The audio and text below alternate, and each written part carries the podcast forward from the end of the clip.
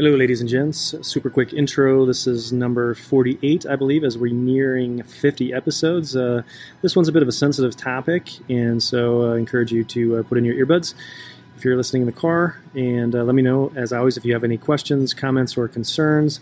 And uh, you can check out the YouTube video. There are some slides that go along with this that might make the discussion a little bit more clear. You can find that Dr. Mitchell, MD, on YouTube. And let's jump into today's episode. In reviewing some data recently with a practice management part of my team, it was apparent that over a thousand men have had the issue of PE that we've helped in the last year. And that's just a small sub segment. But the take home point here is that it's really more common than you think, and that most people will admit to. It's something that causes some embarrassment, more so probably than ED, and many are reluctant to talk about it. But there is hope there are options, and we're going to talk in this video about some of the causes and some options for premature ejaculation. So it's defined as when a man experiences orgasm, and it usually happens within just a few minutes of sexual activity. Most uh, would use uh, less than three minutes, somewhere between you know one and three minutes, and oftentimes it doesn't require a whole lot of stimulation for this to happen. And we'll get into the uh, how and the why of that as it relates to erectile dysfunction here in a minute. So, based on the definition from the International Society of Sexual Medicine, the ISSM, about 20 to 30 percent of men are going to experience PE at some point in their life. And there's two different forms. It's not so critical that you understand the difference, but uh, realize that some men have this from the get go, from the first sexual experience, and becomes lifelong, and others can have this develop as a acquired phenomena for a variety of reasons, including erectile dysfunction, thyroid problems. Uh, and we'll get into a little bit more of those details here shortly. So that's almost a third of men at some point can have this issue crop up in their life and their relationships.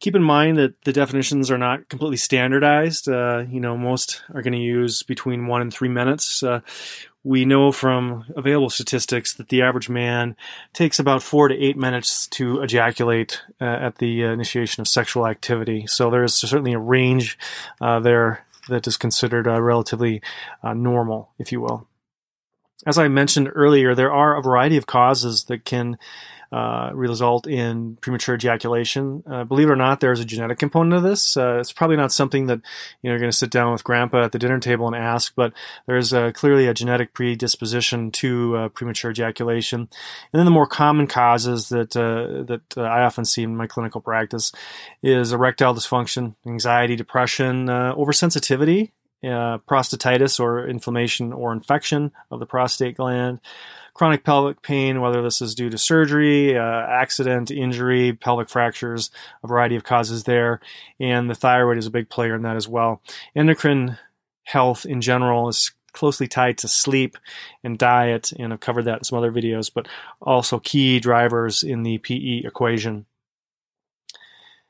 Erectile dysfunction is often a very common underlying cause of PE, and uh, the reasons are as follows. Uh, you know, men will attempt to increase the level of stimulation to try to maintain an erection, and that can inadvertently lead to ejaculation, whether this is just pressure, a squeeze, or vibratory. All those things can uh, result in ejaculation prematurely, and it can even occur without a full erection. That may seem surprising to uh, some of you, but uh, it's it's quite a common phenomenon that uh, semi-erect state and uh, ejaculation can occur for a variety of reasons.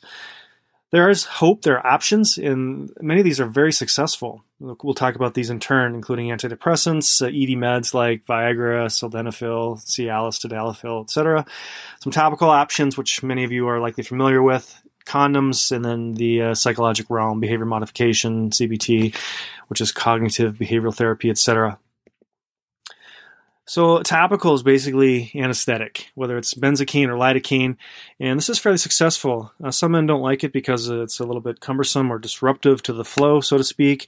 Uh, obviously, uh, if there's oral sex involved, these things don't necessarily taste very good, and having a numb mouth or tongue isn't necessarily a desirable or pleasurable uh, sensation. But the the study and the data show that those that use this have about an 80% success rate within two months. And so, uh, you know, time from ejaculation went from 75 seconds up to over three minutes within just a month of, of using this and it was able to maintain. So in essence, delaying things by 340%. So highly successful.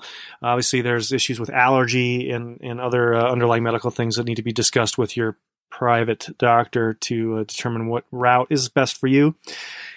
As we discussed, the ED is also an issue, and so the way ED meds work in the setting of PE is that it helps to increase the erection strength, decreases the required stimulation, and as a side effect, and this is part and parcel how they became used for PE is a lot of men will complain that it takes longer to ejaculate when they use ED meds. And so that is uh, a benefit of them, sort of two birds with one stone, if you will. Antidepressants like Zoloft, Paxil, these are SSRIs, and also this also works in terms of side effects. And so these medications have uh, negative sexual side effects, usually delaying ejaculation. And fortunately, uh, they're often used in very low doses for this purpose compared to when they're used for treating uh, um, mood issues such as anxiety or depression. Uh, they do have side effects. They can, uh, you know, decrease libido. Some people get upset stomach or loose stool, which isn't obviously conducive to sexual activity, but uh, quite effective in general. And oftentimes they are combined with ED meds uh, to uh, help with the issue of ED, PE, and also can help with some of the side effects that can arise from the uh, antidepressants themselves. Bottom line take home point here is you are not alone. PE is a very common phenomenon. Almost 30% of men uh, can experience this at some point in their lives. And there are options that are very successful.